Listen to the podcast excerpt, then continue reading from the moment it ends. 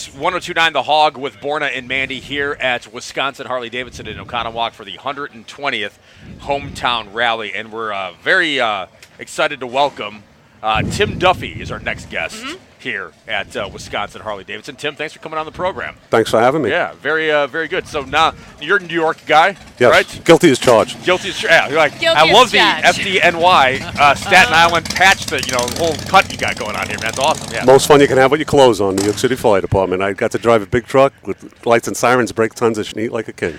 okay, okay. All right, very good, Tim. So, how long were you uh, uh, New York City fire? Just under firefighter? 10 years. Ten years. Okay, very good, very good. So, and you're uh, you're also a veteran in the Yes, Navy, right? Navy, Correct? Navy, 79 to 83. Yeah, seventy nine to eighty three, and Yeah. then from then, did you go become a firefighter after that, or Yeah, was- not long after that, yeah. Long- yeah. So you come home to New York. You want to continue serving, and then you you apply to the academy, and you're you're you know, one of the greatest fire departments in the world, right? In New York. Absolutely. Uh, very good. So, your your 9/11 story is, I mean, it's incredible. Um, we heard from Leslie talking about it off the air, and I've- I've read it on the back here. I mean, I don't know, I don't know where to begin because that day is, I mean, obviously so traumatic for everybody. Everybody that's old enough to live Yeah. through it or watch it. I mean, you know, we're here in the Midwest and watching it unfold on TV, but you're you're a New Yorker and you're there. Um, walk Like walk me through there. through that that day, that morning, and and what what you experienced and what you ultimately ended ended up doing. Well, I was actually off that day, and I was, believe it or not, doing a tune-up on the bike. And uh, I, as I was pulling out the first spark plug, I heard a loud boom behind me, but it sounded like it was behind me in Jersey. So I didn't. you li- you live where? I, I, actually, I, yeah, at the time I was living uh, 700 yards from the water's edge where Admiral Howe dumped 33,000 British troops for the revolution, Okay, right yeah. near the Verrazano Bridge. Yeah. okay, yeah. So when I heard the boom, it sounded like it was behind me in Jersey, so I didn't pay attention. But then I heard sirens, and the sirens never stopped, which meant that something was happening on our side of the border. So I went into the house to call the firehouse to see what was up. And as I reached for the phone, it rang. It was my wife to calling to let me know that a plane hit the trade center. So I turned to my left to look out the kitchen window. I could see the North Tower burning. No. So I was trying to tell her, "Listen, I got to go," and she was like, "You're off today. You know, you don't have So to you're, go." you're active duty at the time. Oh, you're yeah, active- yeah, I was just you- off that day. It was your day off. just my was your day off. Man, okay, so wow. you know, I was trying to tell her, look, I kind of got to go, and she was trying to stall and keep me on the phone and tell me you don't got to go. But then the second plane hit, and I just hung up and told her, you know, I said I'll talk to you later, and I hung up and I ran upstairs and grabbed a dead guy T-shirt with an FDNY shirt because I knew they would shut everything down, Yeah. and I needed to be able to get past without fighting with the cops. So. Um, I went back, put the spark plug back in, jumped on a bike, and headed to my firehouse. At that time, I was in Coney Island. I had left. I worked down at the Trade Center uh, till '97. I left Manhattan in '97 to go back to Brooklyn because that's where all the good fire is. So I jumped on the bike and I got to my firehouse in Brooklyn. And the guys were starting to filter in from Long Island and Queens and Brooklyn. And I was standing next to uh, my buddy. Did you know what was happening at, at that point? At Did that you- point we knew, yeah, At that yeah. point we knew. Okay, We but knew. initially you thought. Did you think? What did you think it was? Just I like- thought it was a like- terrorist attack initially. Oh, initially, you thought, yeah, okay, because thought, uh, yeah. Manhattan's a no-fly sense, zone. Right. Yeah. Manhattan's a yeah. no-fly zone. So what's explosion doing way up? You know, right there in the tower, right? So. I, I knew kind of right away what it was, and then solidified with the second one. So I um, was standing next to my boy Jimmy, and he's on the phone with his sister, who's in the South Tower, asking him, "What do I do? What do I do?" She's screaming. I could hear her, and he he said, "No, SOP. Our guys are on the way to get you. Just take a towel or a sweater or something, put it under the door, and wait for my guys to get you." So he hangs up the phone, and we're watching on TV. And about six minutes later, the South Tower fell, and he freaked out. I just killed my sister. I just killed my sister. So he ran out of the firehouse, ran out onto Coney Island Avenue, ran up to a yellow cab, grabbed the cab, opened up the door, grabbed the guy out of the cab, took the cab, and took off. So I ran to the boss. I told him, "Listen, I got to go with Jimmy. I got to follow. I can't leave him alone." So I jumped on the bike, and Jimmy got jammed up in traffic. So I just kept going, and. Um, you know, I was on the sidewalk in between cars to get to uh, where I had to go, and actually, there was a picture taken right before that picture by a kid with a throwaway camera as I was on the entrance ramp to the Brooklyn Bridge. So this is you. That I don't let everybody else ride my bike. This is you on your Yes, bike. sir. In your in your in your in your firefighter yes. Equipment and Yes. all that. Just like That's- that's on Broadway, like right when in I the brought it. apocalypse. And there's Yeah. like there's nothing there's nobody around. No, It's there was clear- all nobody. The, all the sm- this is all the all the Yeah, smoke the- and dust and dust and all. That's stuff all there. just that's from the South Tower Yeah. collapse. The North Tower was actually still burning. The other picture I think is the better picture because it has me on the on ramp to the Brooklyn Bridge with the Brooklyn Bridge in the middle of the picture and the North Tower burning in the, in the top left of the picture. But the guy that took this picture, the famous picture, his name is Allan Tannenbaum, and he's he was friends with Andy Warhol and John Lennon. He's a famous uh, pho- uh, um, war correspondent and rock and roll photographer, and he sells that picture right there for two hundred fifty dollars on his website. But he gave me the rights to use the picture to raise money for my soldiers and dogs. Yeah. So Okay. right when that picture was taken, if you could see, that's right on Broadway when I got off the Brooklyn Bridge, and I'm right behind the Millennium Hotel at that point. The Millennium Hotel is right across the street from the Trade Center. So I made the right-hand turn where you see that ray of light coming from the left from the east. I turned right down that block, and when I got to the T in the road, meaning the Trade Center was in front of me, sitting on the curb cutout, right on my left, sitting right here like this, was an engine from one of the planes that hit the Trade Center. It was standing upright on its cone. It was all banged up, but it was so surreal because the only sound I heard living and working in New York City my entire life, and, and, and I, it was just the quietest you could imagine. There was what the only the only crazy. sound. There's a thing firemen wear called a pass alarm, and it's a little yellow box on your belt. And if you go get hit in a collapse of something and are motionless for 30 seconds, it emits a high chirping sound so that we can mm-hmm. locate you. So all I heard was these dozens of. I just heard dozens of high chirping, but the papers were still floating, and it was the only sound. Wow. So anyway, it was the time to get off the bike, but I wanted to protect the bike. So I went back onto the sidewalk. There was nobody there to tell me that I couldn't do it, so I drove into the lobby of the Millennium Hotel right up to the front desk. As I got off the bike to exit the building, I may be crazy. I'm not stupid. I wasn't trying to get into the North Tower. I saw the South Tower just fall. I was trying to get to the South Tower when I heard the first boom, boom, boom, and it just picked up so much speed. It sounded like a freight train because it just went from the, the boom, boom, boom, boom, boom into a full for almost 11 seconds. So I just started running, and I only got about six to eight steps, maybe four steps. I don't remember, but I got clobbered pretty good. So I went when I went to the ground. I immediately went to the fetal position, but I I was trying to pull myself inside of my helmet to, to lessen the, the, the but as I was being buried, and I don't think I lost consciousness because of the time factor that the building only took 11 seconds to fall. That as I was laying there, I believe it or not, what saved my life was I thought, how selfish are you to do this for a living. Your wife has no husband, your kids have no dad. But that thought prompted me to get up and run. But I never, I kept, I tried two or three times to get up and run, but every time I tried to get up, I get clobbered again. And so I just crawled and, um, you know, I, I, I was lucky enough to get myself out of there. And then uh, the rest of the day was just doing what we do, pulling guys. You know, we didn't save a lot of people because everybody was pretty much dead, but I, I did wind up uh, pulling out a couple guys, taking them. I found a, um, as I was telling this one fireman with it, I don't know what else was wrong, but I could see that his right leg was compound fractured, and um, he was he was in really bad shape, and he wanted me to get him a bus, and, and that means an ambulance, but I told him, buddy, is you know, there's no buses, man. Uh, we're going to have to carry you to Beekman, which is about eight blocks away. And he's like, no, no, no. He was really in, in a lot of pain.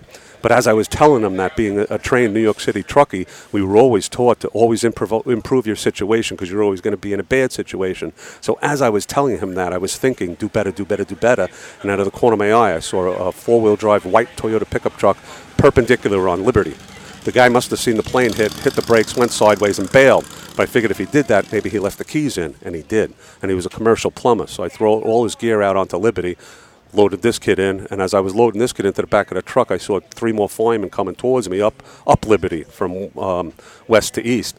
But it was uh, two guys carrying a guy that they got out. This guy was in shock, so we threw him in the back of the truck, and I wound up taking him down to Beekman. And after I dumped them, I came back to see if I could find anybody else to go to, that needed to go to the hospital, but there was nobody else injured. Was, everybody else was just dead. There was nobody else to. and I wound up frying the engine, and that the soot clogged up that radius so bad I wound up seizing the engine, looking for somebody to take to the hospital, and then just you know jumped out of that, and then ran and did you know what I did with my guys for you know next couple of months.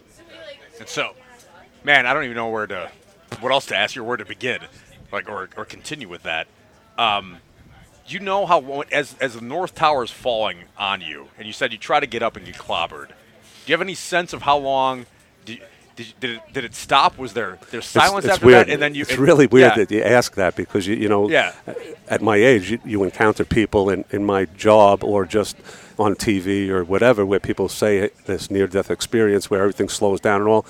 I've been in some hairy situation, but it was the only time I did. I it, I thought I was done, and and you know I'm just lucky, but it did. It, was that flash of my life in front of me, and the whole. It just everything was. I accepted it, and then you know, the thought of the wife and kids got me out of that acceptance thing to being pissed off and trying to get myself out of there. And but that thought saved my life. Okay, then you're just you were able to free yourself or, or get up Yeah. and then and then continue to what you, you know what you Yeah, this, it was such an Describe adrenaline rush. Yeah. I, I mean, uh, after I got out, I climbed up the steps to. There was a Brooks Brother on the corner of Liberty and um, a clothing store, and they had a couple of steel columns covered in granite. And I, I knew the area well because I'd worked there. So as I was climbing up to, because there was like a 10 or 12 foot overhang, which is where I was trying to get to, uh, out up the steps, and I couldn't feel the steps because it was just covered in debris from the south tower. But I knew where I knew the steps were underneath. I knew where I was, and as I got up there, out of harm's way now, I put my back against the column and I slid down into my hocks and buried my face in my gear because it, it was like I was stuck inside of a bag of cement. The, the, the, the dust was wicking the moisture out of every orifice to the point I was swallowing clumps of it just trying to breathe. so I thought I would, then I was sitting there thinking, you're going to suffocate, you know, so that's when I went into the Brooks Brothers and I did a preliminary search on the first floor. There was nobody there. I climbed the escalator because it was off. I did a preliminary search on the second floor. There was nobody in the space. So when I went down, I grabbed a pack of handkerchiefs and I was putting something over my face so I could breathe when I heard the the the. So I knew there was a fireman in the space somewhere, and I ran over. It was a guy by the name of Billy Quick, and he was a football player from the FDNY, and he had a mask, so he was sharing it with me. And that's when I told him, "Come on, Billy, we'll go out this way. We're not going to get out this way." And that's he was like, "No, Duffy." He says, "I just I beat the first and the second collapse. I, I'm banged up. I need a blow." I said, "All right, stay here, Billy. I'll come. I'll check on you in a little while." That's when I went out through the lobby to go out onto Liberty and encountered the one guy with the other guy with the compound fracture and. And but in between a little bit with Billy, he died about uh, four or five years ago. Cancer, Billy. Uh, we're speaking with Tim Duffy here at Wisconsin Harley Davidson here for the uh, hometown rally. A New York City fired firefighter that was there on 9/11. Tell what just an incredible story. Let's talk about your one soldier, one dog, one team. .us. That's the no, number one. What is the uh, what is the organization that you f- you founded? uh, correct? As, yeah, as, as a Navy veteran, when I heard the disturbing number that 22 vets a day were committing suicide, it kind of effed with my head a little bit and pissed me off. And um, then I heard the VA was telling guys if you went to the VA with PTSD and you were suicidal and you told them you wanted a dog, they, they would make you sign stuff and then tell you we'll see you in two to four years. And that really, really pissed me off. So I started pulling dogs out of shelters and just pairing them with veterans. And then um, a little while after that, you know, the wife was complaining because, you know, I can't pay the electric. You got to stop doing it. And no, I'm not going to stop. But um, Frankie Siller from the Tunnel to Towers. Have you ever heard of the Tunnel to Towers? We build homes for wounded veterans. Okay, okay. It, it's I nationwide. They pay yeah, like yeah. A, if uh, cops that get killed, line of duty, or, or firemen, they pay the mortgage off. But for the guys coming back in wheelchairs, we were building homes, uh, smart homes, and I was traveling the country for them when I started doing this. So Frankie wrote me a five thousand dollar check to get the lawyers and accountants to get this started. And so now what I do is I pull dogs out of shelters and fosters and and pair them up with wounded vets, and we've got. Uh, I was here a couple of weeks ago when I picked up the uh, burnt motorcycle. The, I had guys locally that, that repaired it for me and rebuilt it.